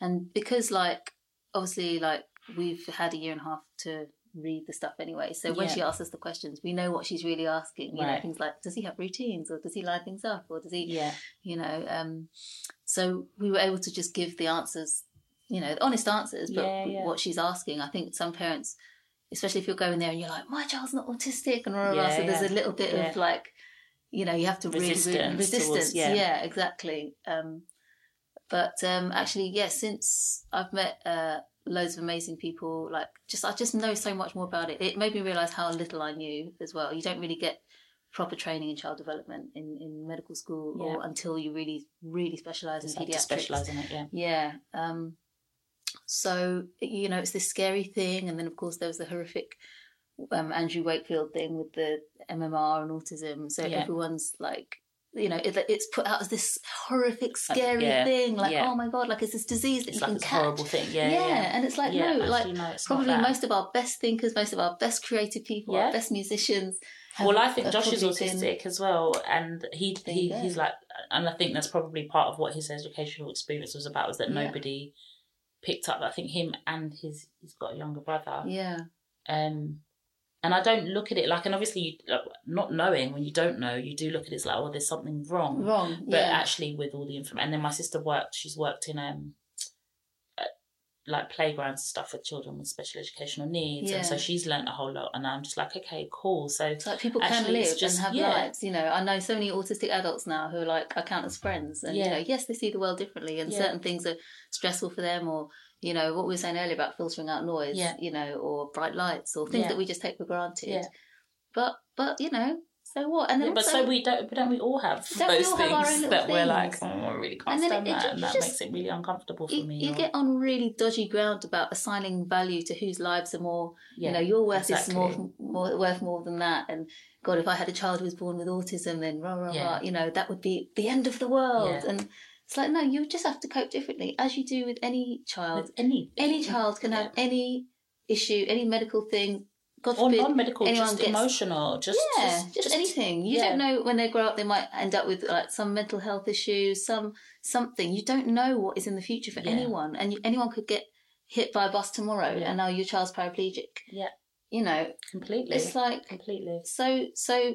You know, but if you the earlier you can find out, for me anyway, I, I just tell people, Yeah. yeah, just get the assessment because it's it can only add, it can only give you more tools to Yeah. help and to you know. No, I have considered it again, um, but that was my main. I just was a bit like, what what would be the path? And I what don't want to. Yeah. I don't want them telling me that oh he needs to be in school actually. No, yeah, that's, that's the fear, isn't it? It's always the fear that they're going to tell you something. But at the end of the day, we know best for our children. Yeah. We birthed them, and it is our responsibility um, to educate them in Yeah. whatever way. In fact, if anything, seeing the battle that I know so many parents with um, autistic kids in school to get them the support Yeah. they need is awful. It's so Yeah. hard to get them, you know, the yeah the adequate support, and then you're begging and fighting with the school or the local authority. The they energy need that this, they takes need out that. of you as a family. to do that. Exhausting. Yeah. Whereas actually, when they're at home and comfortable and they know where everything is, Yeah. and it's Yeah. just you just do it. That serves the child much better, Yeah. surely, than you know. Anywho, yeah. But I just wanted to get that on Yeah. tape. No, no, no. It's important conversations for other people to hear as well. Because, and the other thing is, it's like when um, you know, like when you're pregnant and like all of a sudden you notice all the pregnant people Yeah. around. It's the same when you have an autistic child. You're like, wow, he's autistic, she's Yeah. autistic, everyone's Uh, autistic. another friend of mine you told me that she's like when I got because she got a diagnosis as an adult yeah. and um and then she got her son diagnosed and she was like now I know what it actually is Yeah. so many people that I know are actually or display the symptoms Yeah. of it. They probably don't even know No. that that's what it is, but that's Yeah. almost definitely what it is. And um Yeah. Yeah. and I yeah, I think so. That was that's the other reason that I'm like, well, it would just be good for him to know, like, to make your life make sense. Like yeah. one of my good friends um, is was diagnosed like at the age of thirty eight, and she was like, "Oh, okay, well now I understand what my whole life's been Yeah. about. Why have I never fitted in? Why was I always made to feel like Yeah. less than? Yeah. You know, because and just yeah, in, in retrospect, you know, and it's now she's like a proper um, advocate and does all kinds of autistic rights stuff, and it's made her whole life. And it's so nice sense. to see. Yeah, Yeah. it's so nice to see Yeah. her. Um, and I think, especially for women as well, because women tend to like be able to mask a lot of the classic way. Yeah, boy symptoms, like all the communication things and stuff. Like we're socially engineered as girls, as women, to do that To be able to do- better. yeah, yeah. So Yeah. they don't present in the classic way that boys do often. yeah, Um, so yeah, it's it's a real thing now that a lot of women are being diagnosed as adults. okay, I didn't So, know that. Yeah, yeah, yeah. But yeah, look around. Now that your your eyes are Yeah. open to it, you'll see like it's everywhere, and it's nothing to be afraid of. Well, that's Yeah. that. So I'm not afraid of it in him. Yeah, I'm afraid of, I guess, the out the, the context that. um but isn't it better for him to grow up like with that as part of his identity Yeah, no, completely. rather than yeah, it's this other thing that's not me that, but I don't quite gel with everyone else, but I don't know why, and Yeah, you know, yeah. it's hard. It's hard. So, but Yeah. my thing has always just been like that accepting him just the way that he is and Yeah. accepting the things that he finds difficult Yeah. as valid should be enough. Do you know what I mean? Like to be able to, Yeah. well, that's just that's how you feel and that's okay. Like yeah. for whatever for whatever the reason is, it's all right for you to. But I think and it can be difficult because sometimes you just be like, why are you playing up and just go to bed, please? Yeah, Like, yeah, yeah. So knowing, I think, and so yeah, Giving it You're that kind of little bit of convincing extra to- patience. Like you've got to be patient anyway as a parent and a mum of three, but yeah, sometimes you need an extra. yeah. On top of that. no, yeah, Yeah. No, it might yeah. be good. yeah. Yeah. And and so how in terms of like balancing your creative life with home editing, like how much time have you had? Yeah. Um, it's question, hard. It's, It's, really so hard. hard. It's really difficult. Um, we have better moments than others, Mhm. and so we took the kids. We went to South Africa for three months, Mhm. um, which was amazing, and amazing for them. Your parents still there? So my dad's there. Yeah. My mum's here. Okay. Um, she was there at the time, so Yeah. we spent a bit of time with her yeah. and um that you know and there was a studio in the house that we were working in and so we were just like get up in the morning we'd have breakfast we'd do a bit of exercise and then we'd do a bit of work and then they'd play and we'd go into the studio and we'd start writing a record and it was just really really Mm. like and then we came back to London together. yeah Yeah. um and also Josh wasn't working the whole time we were there really Yeah. um and then we came back to London it's like okay bills like okay catch up Yeah. and get, and it's taken us. So we came back in March. It's taken us like three months to just be like, okay, Get back on an even keel. get yeah, get back on that and try and get a bit of balance. And I think I've also finally settled on a semi-structured system that I'm going to use for it because it's taken me a couple of years to kind of and we had you have to kind of regularly have that conversation like what what do you want your kids to learn hmm and actually, when you start asking yourself that question, you realize how reductionist the state education system is. Yeah. Because when you wanna, when you answer that question, so much of it is not about a subject or a particular element of that subject. Even you know, Yeah. like, um, Or even that question. I mean, some would say, like, say from an unschooling Yeah. perspective, some would say that's not even the question. The question. The question Yeah. is, what do your kids want to Yeah. learn? Yeah. Not what do you want them Yeah. to learn because it's them, you know. yeah, But it's, there's this constant struggle, and you know, I'm kind of, or we are, not, not me, we are kind of leaning more towards a self-directed education, Yeah. but there's always that tension, yeah. pulling you back. Yeah. But but wait, but what Yeah. about blah blah blah? Yeah, and then what about like what about if they get older and they want to fit in with the status quo and fit in with with everything that you've what what do you do? Then they're going to resent you and they're going to do you know what I mean? And there are all of those questions. And I had friends ask me that.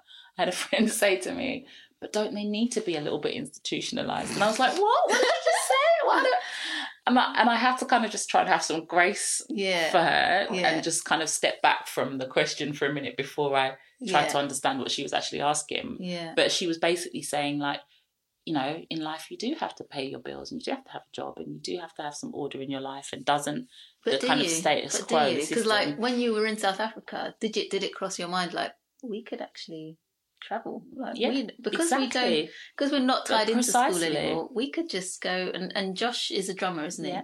So you can pretty much drum, Drum anywhere, anywhere. in the world. no but completely we found we You made know. so many contacts for work out there Yeah. it was just easy to do and it just it, it completely was like well actually no not necessarily and and if at any stage my children decide that that's what they want they want to go to college or to school and Mm. do this and they want to work in 9 to 5 I will 100% support them Mhm, mhm.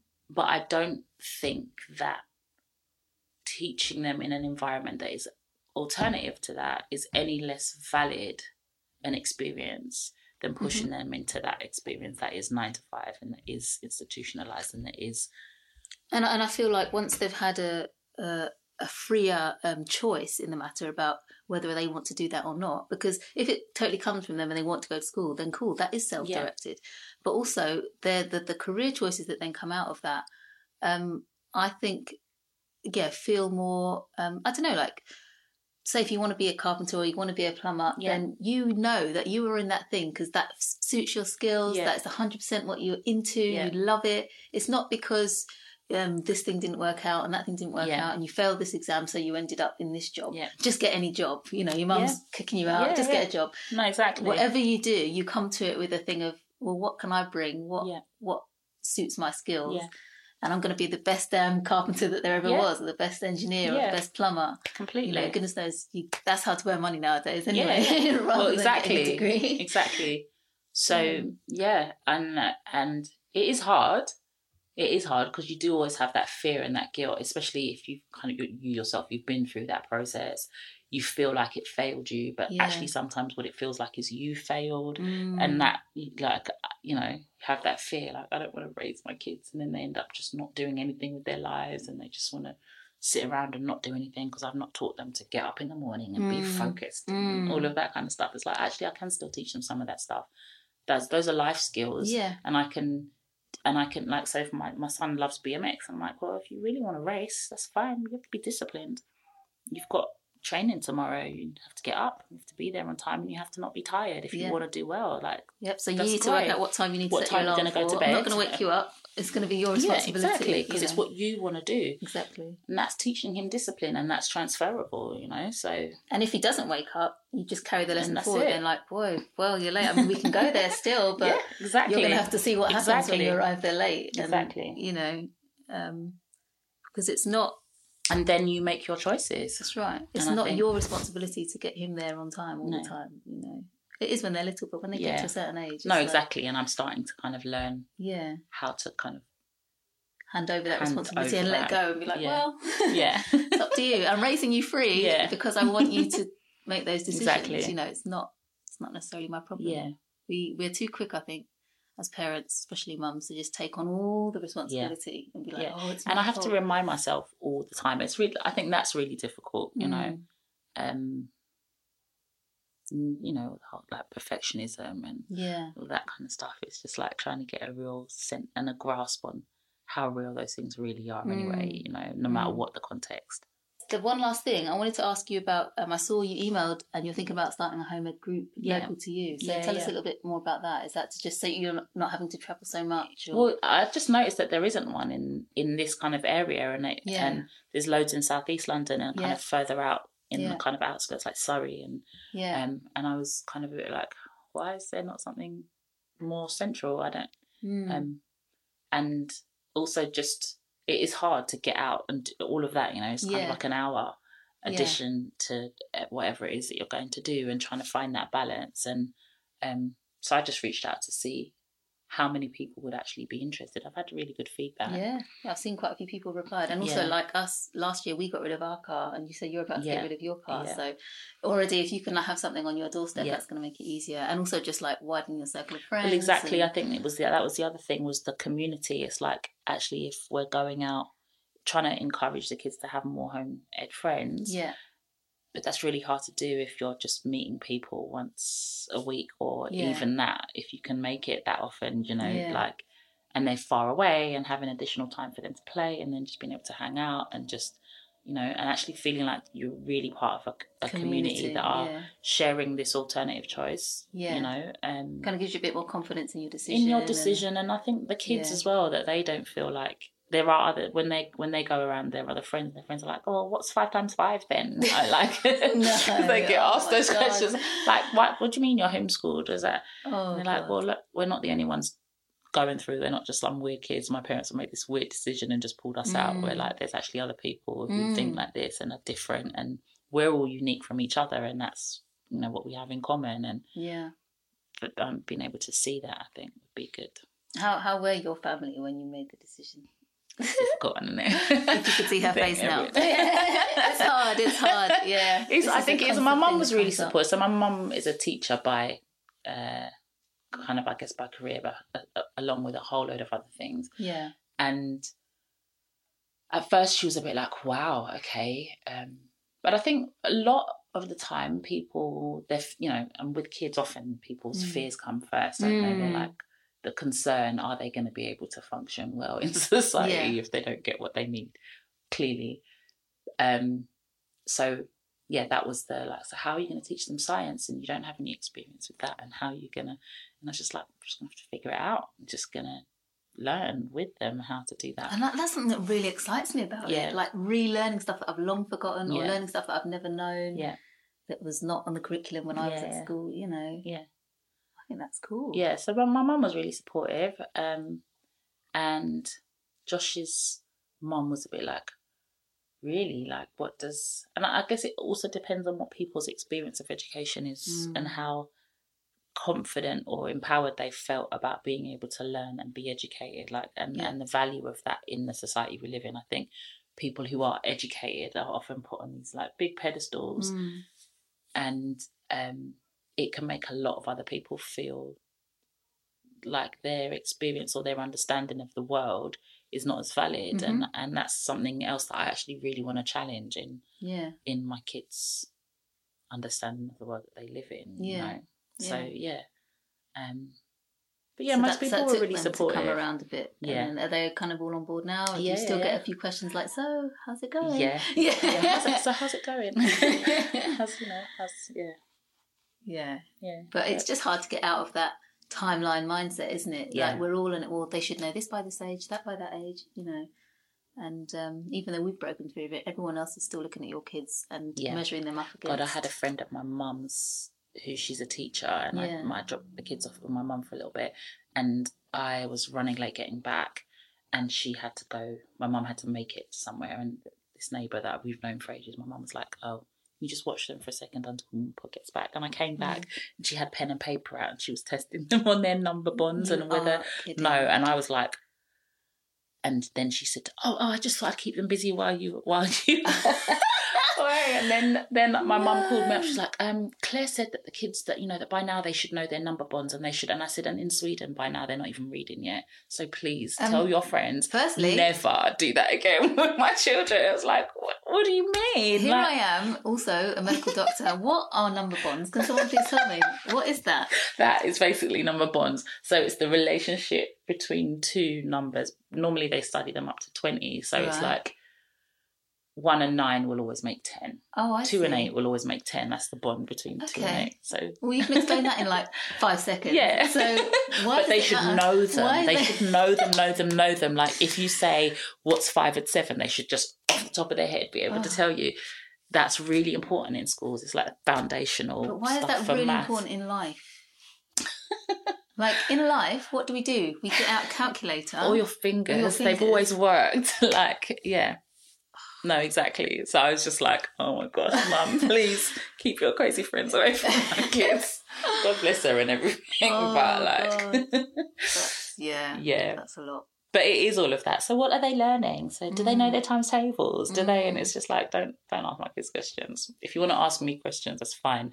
But do not try and test my children like in that Mm. way. It's just like Who chooses know. the curriculum? There's so much other stuff to Yeah. learn.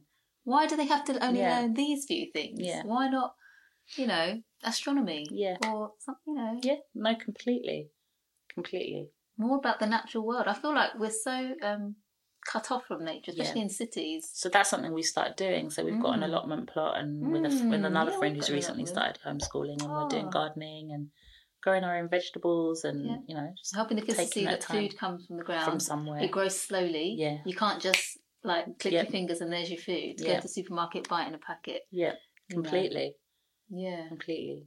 And are they enjoying that? Yeah, they are. It's taken a Mm. bit of time for them to kind of like pay attention to. Yeah. They're just like being outside and running around, Yeah, and yeah. making noise and digging. Yeah. And, Yeah. but yeah, they love the insects, and they, and it's nice. It's really nice. I feel like Yeah.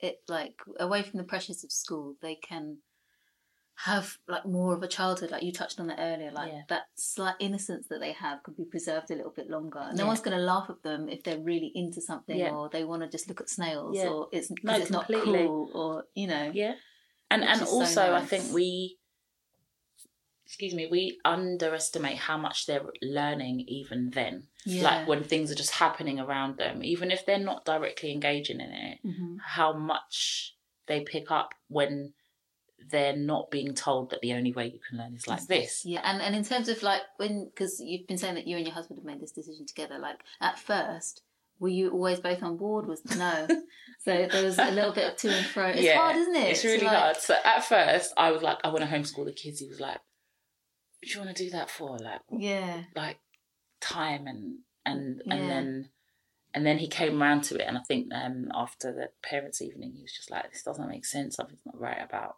this." Mm, mm, But then he was like, "But what about time? What about work? What about Yeah. stuff we need to do?" yeah, And then he was like, "And you're going to be doing it all, you know that, innit?" And Yeah. I was just like, Mm. uh, because what's okay. his working hours like when he is on a project? Like it just could they're be random, random. It's so random. Mm. He's gone, so he goes away tomorrow morning. He's away for the weekend, pretty much.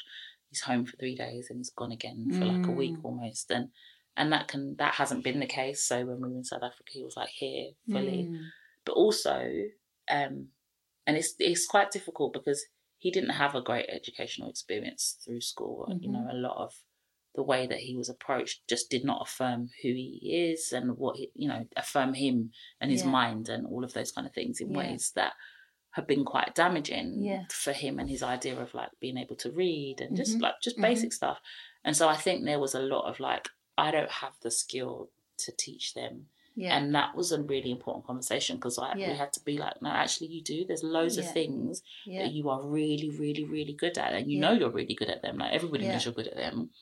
It's important for your kids to be able to see Yeah. and spend time doing that. Did So- he always drum through school as well, or did that? Yeah, come- yeah. always. So that was always his thing. yeah, and he'd get told things like, "You'll all you'll ever be is a stupid musician." Oh wow. Like, who tells a child that when a child's really good at something? Why would you say that?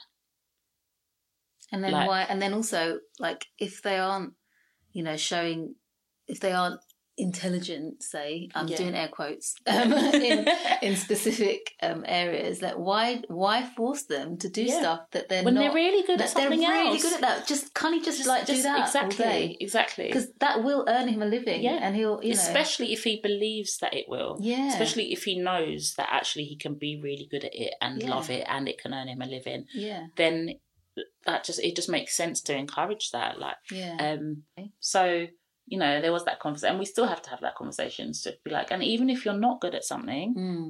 actually there's nothing wrong with your kids knowing that you're not good at it and learning alongside them I think it's is quite like humbling. even it's really so important for your Yeah. kids to see you being like, oh, you know what? I don't, I don't know that. I don't know the Let's- answer to that question. Let's and I work think that out together. yeah, yeah, Exactly.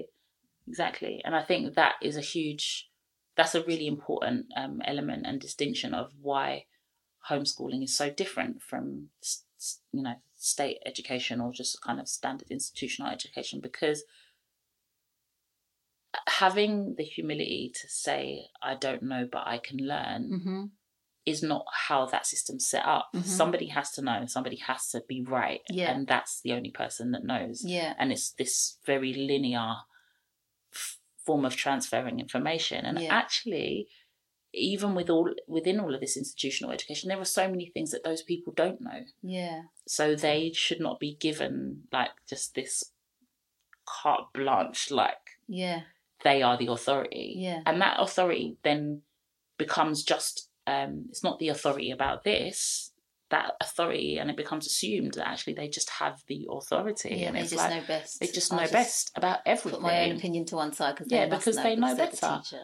And again, I mean, even being as a as a doctor, I even find that in healthcare, and it's like actually, I do know something about my body. I am Yeah. allowed to ask you a question, Yeah, not know the answer, but then also challenge your answer, and that's okay. Like Yeah. it's all right for me to do that in school, in healthcare, in Yeah. politics. It's okay to because I'm a human being like you. That's the common denominator. Just full stop. Like let's yeah, um, and yes, you've gone and you studied for all these years and all of that, but sure, there are sometimes other ways to think, and maybe I need to just ask you a question, get an answer, hmm and then take that information and challenge it within myself. And if my underlying belief is that you have an authoritative viewpoint on that, and I have to submit to that, Mm.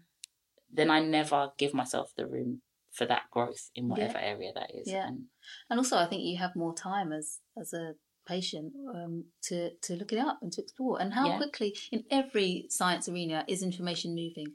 And I went to medical school however many years ago. Yeah. So much has changed. Yeah. So much is you know you can get so quickly out of date. That's why doctors need to be going on courses all the time. They don't necessarily have time with all these new targets they have Yeah. to meet and this and that.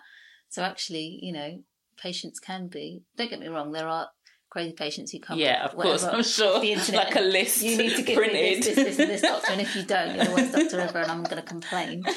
But um, But I'm not that bad. there's something to be said for you know learning together with your with your Yeah. patients or I don't know and just Yeah. like you said have the humility to be like oh do you know what I don't know I haven't read this in five years but I know where all the good sources of information are and I So maybe go check it out. I'll go yeah. check it out and let me come Yeah. back to you next week Yeah. when I've gone and looked it up And you can also have a look at it too if you want to. and There's the together. like or whatever, you know, like know? yeah. but you don't have time for that because you've got 10 minutes in the GP Exactly. room and this you know one of the reasons I left is that I just felt um constantly you know you, you there's this race against the clock you know there's this now the shift from wellness towards illness and Yeah. to just the pressure to just give a prescription yeah. just do this rather than you know sit and talk to the person who might just be lonely Yeah. and it's so easy when they come with a symptom to say oh right you've got pain okay here you Yeah. go it might be emotional pain it might be social pain but it takes time to unpick that and get through and in 10 minutes actually when it's a little old lady who's taken five minutes to come in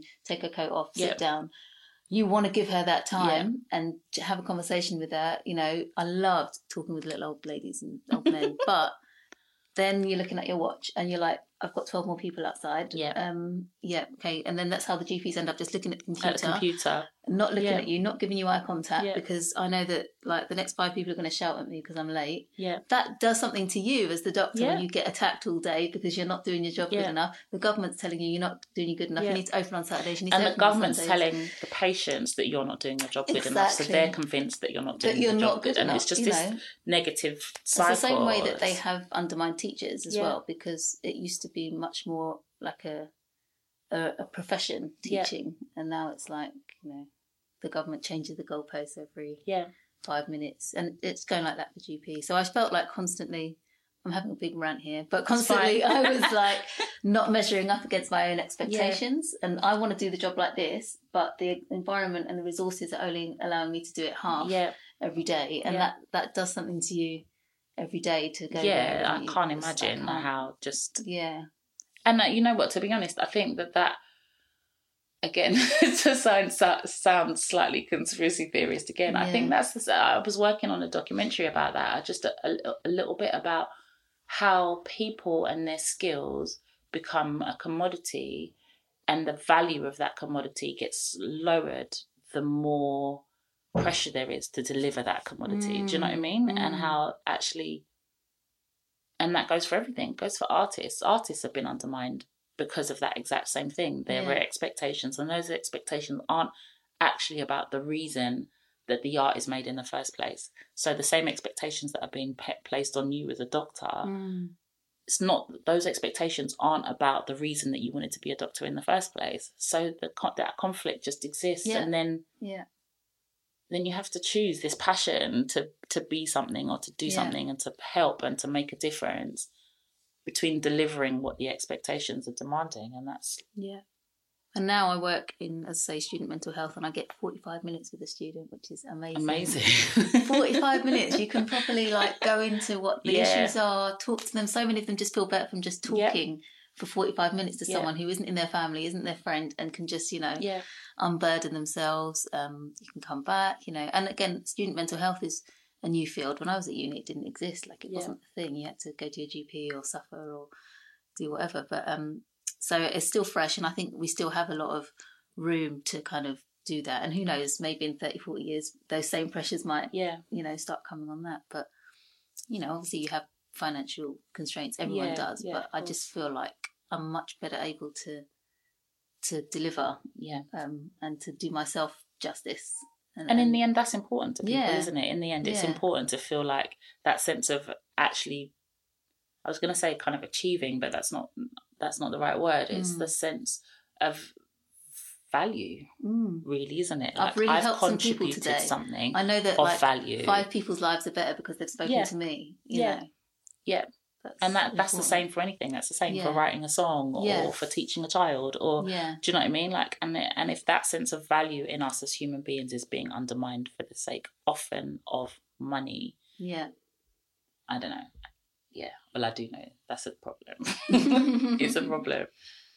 Yeah. I feel like i could just keep talking to you for time. This has been amazing amazing conversation really thank you for yeah for- yeah. yeah and it's so nice and you know people like me who are just starting out just look to people like you to blaze the trail. So I- thank I you. for really feel like I'm us. starting out. I'm so starting out. No, Like two years is good, literally. I mean, like, I said, it's always been our plan to home ed. So, you know, apart from that little Steiner blip. Moment, yeah. had, um, but he's still only four and, and almost two, Yeah. my daughter. So, um, oh wow. Yeah, we're we're looking to people like you. Um, thank you so much for No, your time. absolute pleasure. letting me in your Real home, pleasure. and uh, yeah, we'll keep Yeah. in touch. No, definitely. Cool. Didn't I tell you that was going to be a good conversation? Yes. Um, wow. I mean, yeah, so much, so much to take away from that. What else did I want to tell you? Um, yes, how can you get in touch with me? Um, as per usual, you can find me on my website, which is www.multiformity.life. Uh, and on social media, I am at multiformityhe on Twitter and Instagram, and on Facebook, uh, facebook.com slash multiformityhe. That's for home adventures. You can shoot me an email at multiformity.life at gmail.com. As I said earlier, I'm going to put all of Mpho's details um, and, uh, and my own as well in the show notes.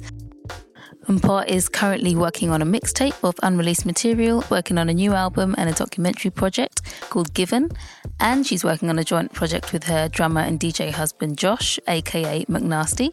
I want to give a big shout out to my lovely, gorgeous, and very talented husband Solaheen. He is a music producer, is one of his hats. So uh, he produced and arranged my intro and outro music and the previous uh, interludes before today's. Um, so yeah, just please check out his SoundCloud. He's amazing. He does all my kind of post production audio fixing magic that I don't really understand, but he just makes it sound good. So um, yeah, just uh, go check out his stuff too. So usually this would be the end of the show, but uh, Mpho is going to sing us out today, and this is when she was 18 years old. Uh, the story is that she this was her first first ever live performance um, on stage at uh, an open mic night, which my husband used to go to as well, called Apricot Jam. Um, so yeah, some of you may have even gone there yourself back in the day. Uh, so yeah, this was Mpho getting up the week after her grandma passed away, sadly. Um, and this was a song in tribute to her grandmother. So just yeah, sit back, really, really take this in, and you know, just it's so lovely to hear Mpho at the tender age of 18 um, singing for her grandma. So without further ado, here she is. Thank you. Nice. Thank you. All right. Now, right. I know you lot ain't expecting this, but I'm gonna get a little bit sentimental, right? Because my grandmother passed away last week, and um, I couldn't make it to the funeral. And my mum's here as well, and this is the first time she's heard me sing in a long time. So I'm just gonna do a little something, something short, something very short, but don't worry. If you've got a heart, you'll feel it, you know what I mean? That's all I can say.